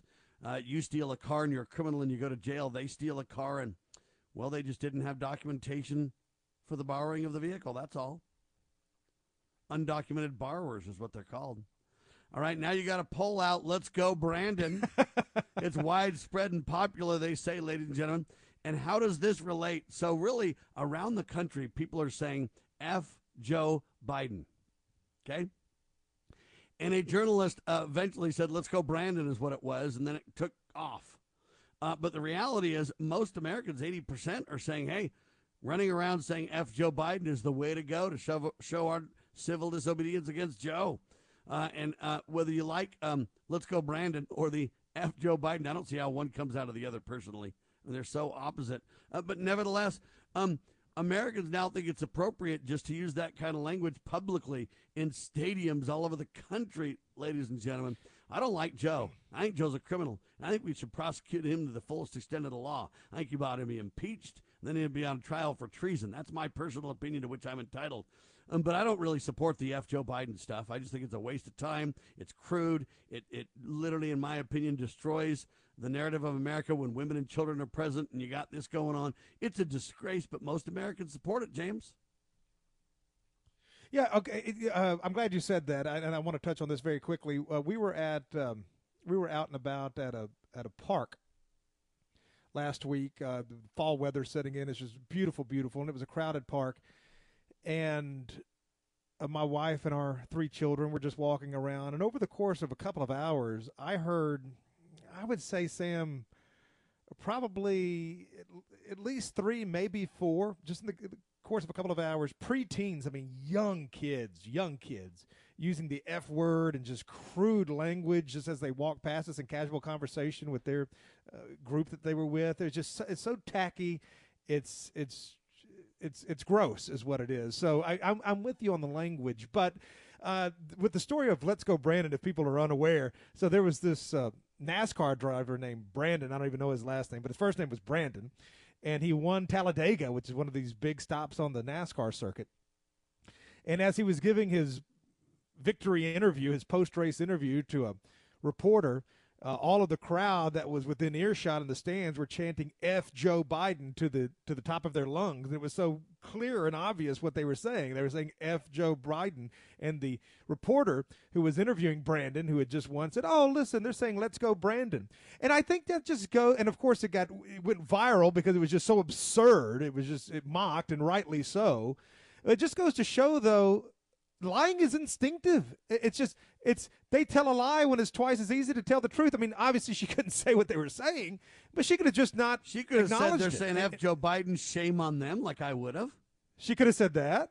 She could have said Okay, that, or she could have just said nothing and been professional. F- when you have stadiums chanting F Joe Biden, how do you? Why are you surprised when little kids use those words every day, all the time? Okay, all, all, all, all that's fine, and, and the, the whole thing about them saying that, uh, I mean, I, I think that their anger is certainly well placed, but the the No application question. maybe could have been uh, a, a little more appropriately done. But to, to me, that's not even the story. The story here is here's the media once again, even on something so simple and benign as this thing, um, just lying. Just, just outright lying, and you know you're lying, and you know you're not hearing "Let's Go, Brandon." You're right there. I mean, Well, if I can and, hear and it I'll tell you how we know the reporter's lying. If the reporter really thought it said "Let's go, Brandon" at the time, which I don't see how, but let's say the reporter really thought that. The second this started to go viral, the reporter could have stood up and said, "Listen, I totally got this wrong." But the reporter said nothing. They've just let it go as kind of their their latest, you know, whatever. It's a disgrace on so many fronts. It's shocking. Why do I bring it up now? because you're literally creating more and more angst to move towards civil war in America. And whether it's Charlottesville, whether it's 1955, whether it's the Kyle Rittenhouse trial, whether it's the January 6th scenario, whether it's I can go on and on and on and on, masks versus not masks, vaccine, they are literally fomenting for war in America, ladies and gentlemen, and they're getting closer and closer to making it happen. Sam, I got better be aware, quickly- ladies and gentlemen, because it's coming. Write it down and remember who told you first. 10 seconds, and that is there will be a balkanization of America. It will most likely happen in our lifetime. It could it it could actually happen quite quickly. If, if Trump, just some wild scenario, if Trump was to be reelected, it is not beyond the realm of possibility that the left wing states might, might secede. This country as it exists now will not exist for much longer. That has been thrust upon us. That is not what we wanted. That's not the way we would have had it. But this country is not going to exist as a. Uh, in the 50 state geographical makeup that it is now for much longer. It's coming apart at the seams. We agree on nothing. We are much more divided now than we were during the Civil War. It's inevitable that it's going to fall apart. And let me give you a couple of uh, anecdotes to make the point. I uh, a reporter trashed us for an event we had. Literally lied through his teeth about us and our intentions and who we are and, and everything else. Uh, and I literally got a hold of the reporter and had a email conversation with the reporter. And the reporter basically lied on several fronts. But in the end of the day, I said, "Can we get on the radio and talk about this together?" And he basically said, "Hey, for me to talk to you on the radio, Sam, is a bridge too far. It would be unethical for me to even literally engage with you on any subject." We can I talk think about you. that. We can't yeah, talk can to talk about me and abuse me and lie, but he can't talk to me in a meaningful two-way discussion. And I wrote back and I said, "You know what, sir? If we cannot listen and talk in America anymore, we're in serious, serious trouble. Thank you for your time." And I was polite to this gentleman the Yeah, whole time, no- but he literally said it was unethical to even discuss things with me publicly. It's uh, and, and that's par for the course with the media now. There is no nuance. There is no discussion. There's catechism. There's catechism and there is narrative, and they speak with a single voice on it. There's a single voice that they speak through with regards to their reaction to Trump, to any issue. There's a single voice, uh, and almost never, if not never, is it the truthful voice. Uh, you, whatever, whatever it is, if it's the vaccines, if it's Charlottesville, if it's Trump, if it's the civil rights movement, if it's they all speak with one voice, and it's it's never uh, it, it, in any story of any importance uh, in accord with the facts. Not that I've seen. All right, a final story to make the point, ladies and gentlemen. Listen carefully to what I'm telling you. So there's a guy by the name of Dr. Scott Jensen. He's a physician. He's also a state senator, believe it or not, in Minnesota. So he's a physician and a current state senator. He is now running for governor of that same state. And he says his medical license has been investigated five times. Why? Because of complaints against his positions on issues related to the COVID 19 pandemic. Jensen said, I don't mind, I'll respond to the complaints. But he warns citizens. He warns us as citizens of people who want to politically weaponize medicine. And then he says, if it can happen to me, it can happen to you. Dr. Scott Jensen, ladies and gentlemen, and his license is under fire because he questions masks, he questions the lies of Fauci, he questions the medical science behind it all. He's a physician, remember, and because of that, he's been investigated five times. He happens to be in the political realm. He's a current state senator in Minnesota now, uh, and he's running for governor. But I think there's no accident that he's been investigated five times. And you know what? It's happened to Trump. It's happened to this doctor. It's happened to the people, the right side of the people in Charlottesville, the people that are on the right side of the discussion. It's literally happened through our history. And ladies and gentlemen, we better wake up and get a handle on this because if it can happen to Dr. Scott Jensen, if it can happen to Donald Trump, if it can happen to Mike Flynn, if it can happen to James Edwards saying that he's a member of the KKK and a leader of the KKK when it's not even factual, but yet don't worry, it's okay because of Aesop's fables. If it can happen to me, I got attacked by the IRS, the FCC, and the USDA all at the same time, and I beat them all. Thank the good Lord. But I'm telling you right now, if it can happen to us, ladies and gentlemen, it can and will happen to you. It's just a matter of time. James, with that, that's what we're seeing in America. False flags foment abuse of all things godly, all things God, family, and country, sir. Yeah, this is an interesting story and a nice capstone to what has been really one of the fastest two hours I've ever had on this program. Uh, the situation with the doctor, it doesn't have the racial animus that the media loves to, to foment. I mean, they love picking off the scabs of, of racial, uh, of old racial wounds and, and racial tensions. Uh, and it doesn't have to be that way. It shouldn't be that way. But, um, the situation with the doctor and uh, it's it's it's radicalized people. It's radicalized good, God fearing, tax paying conservatives. And by, by radicalized, I mean they're not going out and advocating for violence or doing anything untoward, nor should they. Uh, but there is poll after poll now that fleshes out the uh, number of people who are in favor of secession now uh, is skyrocketing.